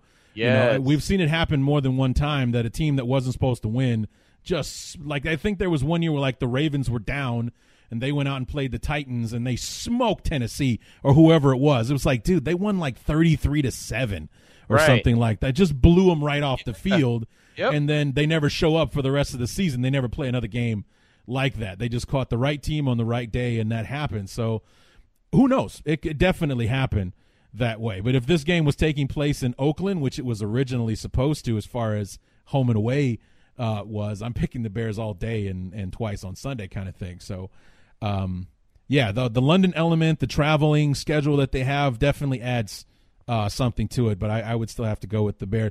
But I also agree that I looked at the line and the over under is 40. That's generous. So. right, uh, I, I take the under all day long with uh, with that. I would be floored if somehow someone bet the over and that's what happened. So I, I don't I don't know. I'm not a gambling man. Me but, neither. Uh, if if if you were betting on that, I would definitely take the under.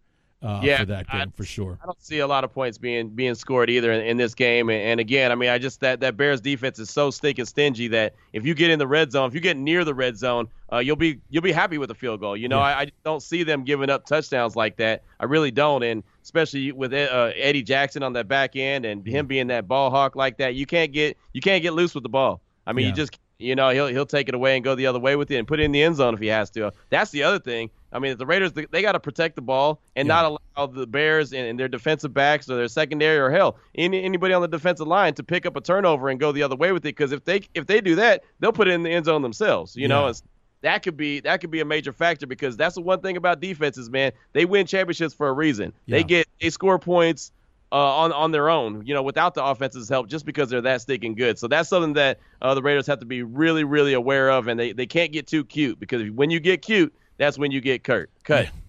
That's absolutely because you think about the best defenses in history, and those were those were units that often helped themselves. Yeah. Like not yeah. only did they keep their opponents out of the end zone, they got themselves into it on several occasions. We talked about 2002 and the Bucs, the team that won the Super Bowl.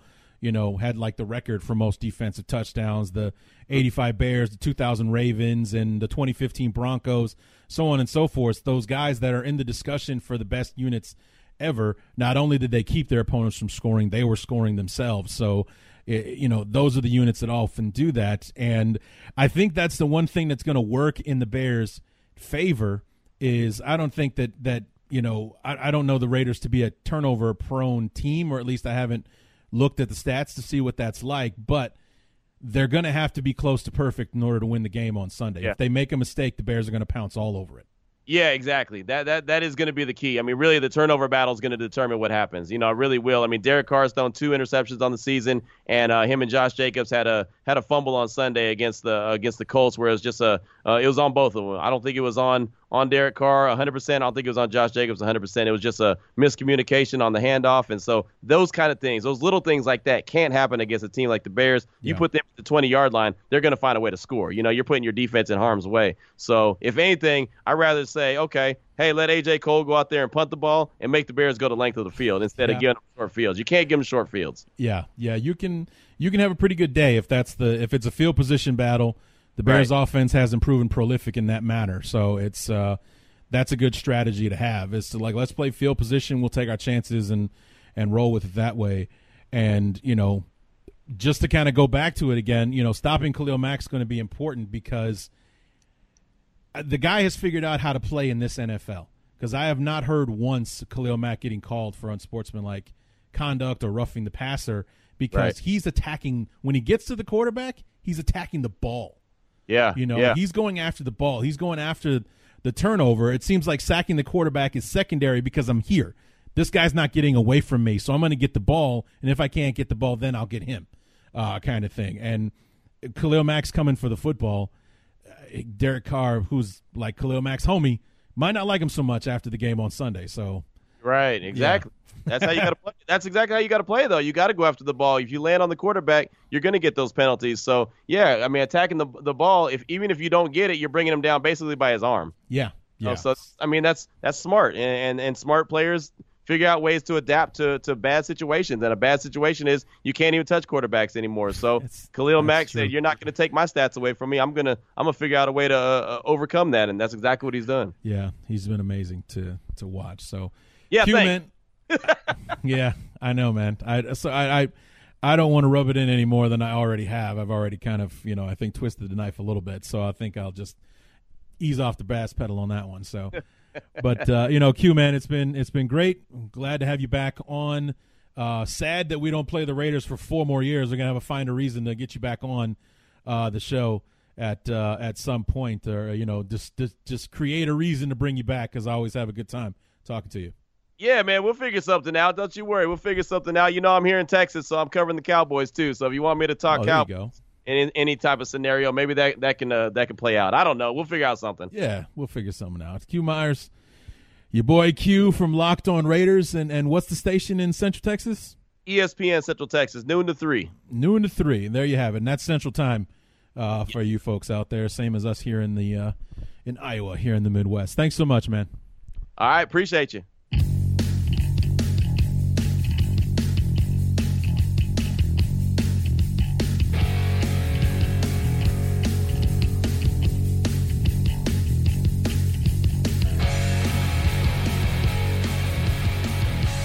Remember, guys, promo code CHAIR to double your first deposit at mybookie.ag.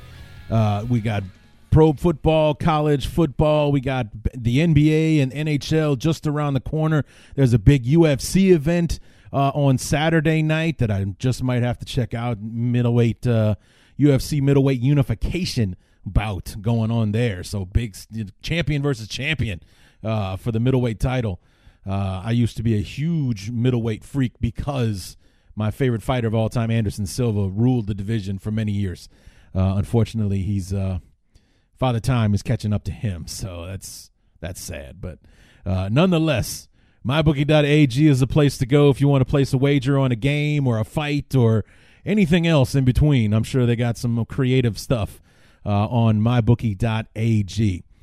So, um, want to thank Q for for coming on the show. Like I said, we get a little uh, uh, long winded, but I had a great time uh, talking to him. I, you know, I, like I said at the end, we got to figure out a reason to to get Q back on the show. Same thing like with with Laddie with uh, Lori Lattimore Volkman for the for the Broncos. We don't play them again until 2023. You know, same thing with the Raiders, unless God forbid we end up seeing each other in the Super Bowl uh, at some point. Um, you know, I don't do preview episodes for preseason games. You know, we've played the Broncos a few times in the preseason. Maybe that'll happen with the Raiders somewhere down the line, but uh, you know, for the most part, we won't see the Raiders again until they come to Chicago in 2023. Same thing with the uh, the Broncos, and, and two of my favorite guests just happen to represent the team. We won't play again for four years, so we have to figure out a creative way to get those two uh, back on the show uh, at some point. But um, you know, got a few notes uh, for keys to the to the game, and you know, it's a uh, the Bears not leaving. We we talked about that. Q and I did that. The, the the reason that he likes the Raiders on on Sunday is the the possible jet lag and body clock issues that the Bears might suffer from because they won't have as long a stay in London before kickoff on Sunday. Now the thing is, it's going to be Sunday night in London. It's like a six or seven o'clock kickoff out there, but it's noon or one o'clock depending on where you are here in the states uh, you know, for us in the Midwest, the home of the Bears, it's a noon kickoff, and ironically, it's the first one of the year for us, and it's still not a noon kickoff for the actual Bears. It's a noon kickoff for us here at home, and we finally get to watch an early game uh, on Sunday. But um, it's a six or a seven p.m. kickoff in London uh, for the for the Bears and the uh, and the Raiders. Now, the the Bears was kind of uh, we talked about you know heard me say this with Q was kind of necessary for us because of the whole injury situation. I don't know what the plan was originally or if that was something that we changed on the fly because of the people that we have. You know, the, the Roquan situation, Akiem Hicks and his day to day status. How what's the situation with Mitch and is is he going to be our backup? Because I still haven't heard whether or not the Bears have activated Tyler Bray. If is uh, you know what's the situation there? I mean, I guess it's still something they can do from overseas, but I haven't seen any tweets or anything like that that says Tyler Bray made the trip uh, to London. So unless uh, unless Tarik Cohen was taking snaps as the emergency quarterback on Sunday, somebody's going to be backing him up when we play the Raiders. So. I'm, I'm guessing maybe we'll finally hear that on Friday or something like that. Maybe Saturday that that Tyler Bray was activated or something so that uh, he could be the backup, um, or if the Bears are just going to take their chances with Chase Daniel and, and and maybe Mitch is good enough that he can be the emergency quarterback just to save the roster spot because the Bears have to cut somebody again to make room uh, for Tyler Bray. So who knows? I mean, it's it's crazy. So, but um, for the Bears, it was kind of necessary with the injury situation and things like that that we waited a couple of extra days before we head out. And and although it might benefit the Raiders, it was I think more of a logistical thing for them because if you remember, the Raiders played in Indianapolis on Sunday. So it made a hell of a lot more sense for them to leave for London from Indianapolis than it did to fly three quarters of the way back across the country from Indy to Oakland and then fly out another couple of days later, completely across the country and then uh, across the pond. I mean, it was just um, more of a logistical idea. You know, it made a lot more sense for the Raiders to leave from Indianapolis than it did to go all the way back home to Oakland and fly out from there on Tuesday or Wednesday or whatever to uh, to make the trip to London. So it it, it might be something that um, will help the Raiders strategically or physically or whatever uh, you know, them being out there, having a couple of more days to get used to the jet lag and the body clock thing, and uh, which is a real thing because you know we, we, talked about it with Q that uh, some of those London games can be kind of hinky. They don't really always go the way you'd think they would, but um, we'll have to wait and see uh, on that. So uh, it just seemed necessary that both teams left when they did. The Bears, with their injury situations, need to wait another day or two to find out who can go and who can't. And the Raiders, logistically, it just made more sense to leave from Indy than it did to fly all the way back to Oakland before flying out to uh, the UK. So I am looking forward to the game on Sunday. Uh, I'm looking forward to seeing the pictures and the videos uh, from all of my UK listeners, uh, guys that are part of the uh, Facebook group, uh, Bears Talk Underground on Facebook. Go ahead and join if you want. And, uh, you know, to also you know, just I, I just I'm, I'm very excited about it, and and to seeing you know what what they can do. I'm excited to see what the how many people show up to the big meet that uh, that everyone's talking about, supposedly happening on on Saturday night, and then whatever whatever they plan on doing on Sunday, because I don't really tailgate in the UK, but. Um, you know, we'll we'll see how the how the gatherings go and how many people show up and uh, uh, and whatnot. So I'm I'm looking forward to that. So, but I also expect the Bears are one of the best traveling teams in football. Their fan bases, you know, we are as loyal as they come, and we would follow the Bears to Africa, you know, or wherever. Some Russia and the Red Square will play a game out there. Bear fans will show up uh, for that one. So uh, I expect a very pro Bear heavy crowd uh, on Sunday in the in the UK. I think the Bears are popular in London on their own without having to bring every Chicago Bear fan that was lucky enough to make the trip on top of it. But putting those two elements together, it's going to be quite an atmosphere uh, on Sunday when the Bears play the Raiders. Now, as far as st- strategics and strategy, because that's the better you better use of the word there, the better strategy I think on Sunday. It might sound crazy, especially considering that Chase Daniel is going to be our starting quarterback on Sunday. I think the Bears need to come out throwing the ball. And here's why. I know that sounds nuts. And I know that it's not as crazy because Matt Nagy, you know, is more of a pass heavy guy in the first place. But I think we, we need to do something, and I, I think it only can only happen in the passing game to get defenses out of the box against the Bears.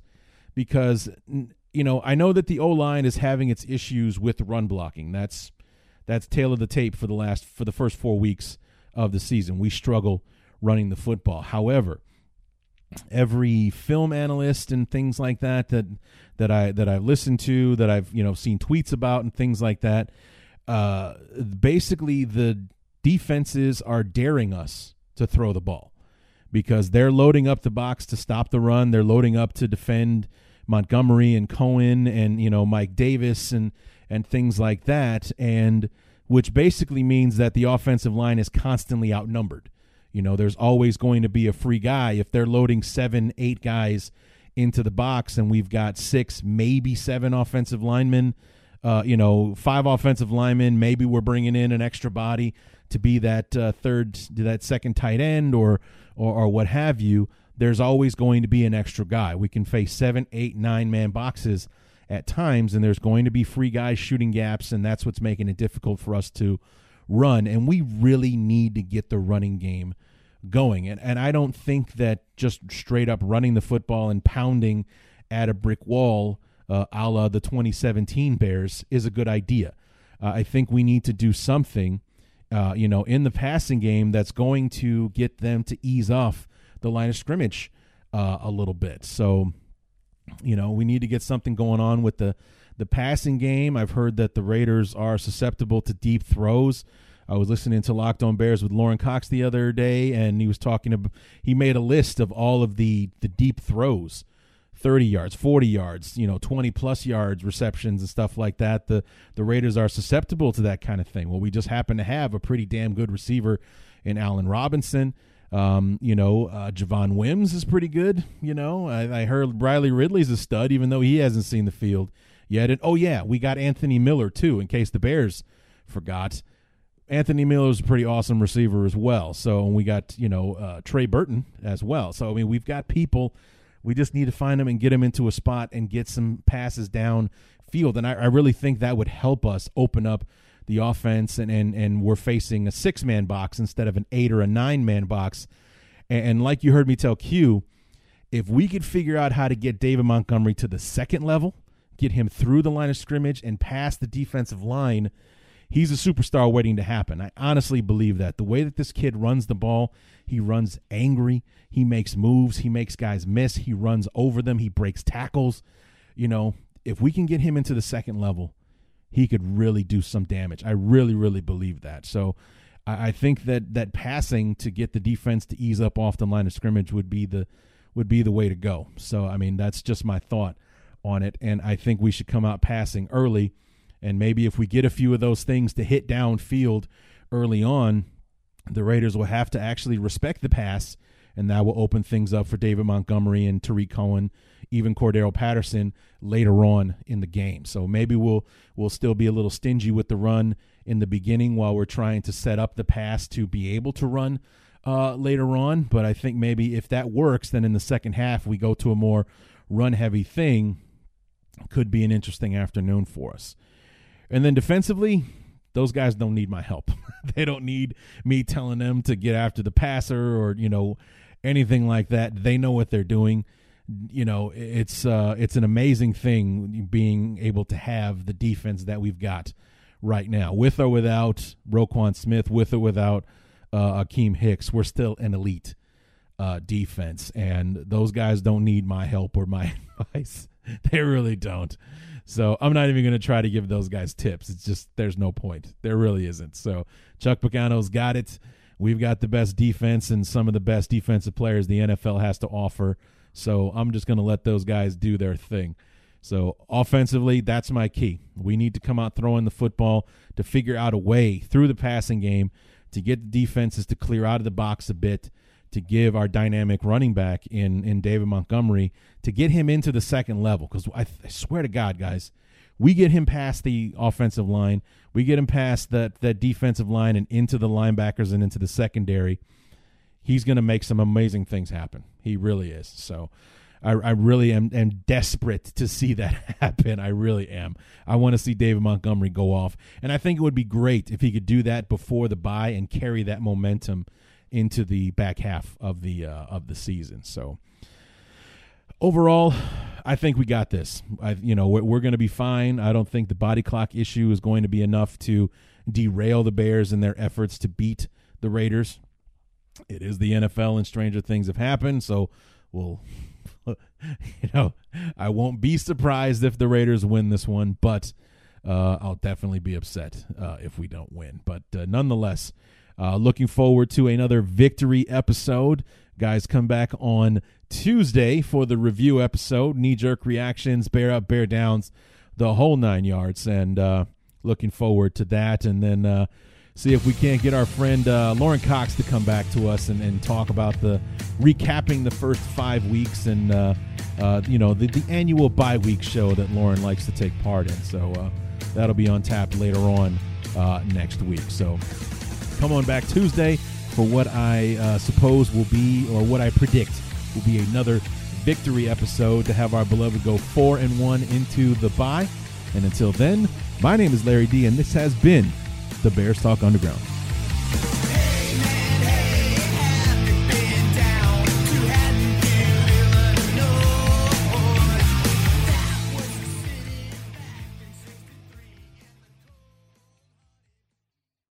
There's no distance too far for the perfect trip. Hi, checking in for. Or the perfect table. Hey, where are you? Coming! And when you get access to Resy Priority Notify with your Amex Platinum card. Hey, this looks amazing! I'm so glad you made it. And travel benefits at fine hotels and resorts booked through Amex Travel. It's worth the trip. That's the powerful backing of American Express. Terms apply. Learn more at americanexpress.com slash with Amex. the comfort of your favorite seat is now your comfy car selling command center, thanks to Carvana. It doesn't get any better than this. Your favorite seat's the best spot in the house. Make it even better by entering your license plate or VIN and getting a real offer in minutes. There really is no place like home. And speaking of home, Carvana will pick up your car from yours after you finalize your offer. Visit Carvana.com or download the app and sell your car from your comfy place. We're driven by the search for better. But when it comes to hiring, the best way to search for a candidate isn't to search at all. Don't search, match with Indeed. Leveraging over 140 million qualifications and preferences every day, Indeed's matching engine is constantly learning from your preferences. So the more you use Indeed, the better it gets. And listeners of this show will get a $75 sponsored job credit to get your jobs more visibility at Indeed.com slash match. Just go to Indeed.com slash match right now and support our show by saying you heard about Indeed on this podcast. Indeed.com slash match. Terms and conditions apply. Need to hire? You need Indeed. Delve into the shadows of the mind with Sleeping Dogs, a gripping murder mystery starring Academy Award winner Russell Crowe. Now available on digital. Crowe portrays an ex homicide detective unraveling a brutal murder he can't recall. Uncovering secrets from his past, he learns a chilling truth. It's best to let sleeping dogs lie. Visit sleepingdogsmovie.com slash Wondery to watch Sleeping Dogs, now on digital. That's sleepingdogsmovie.com slash Wondery. One, two, three, four. Those are numbers. But you already knew that. If you want to know what number you're going to pay each month for your car, use Kelley Blue Book My Wallet on Auto Trader. They're really good at numbers. Auto Trader.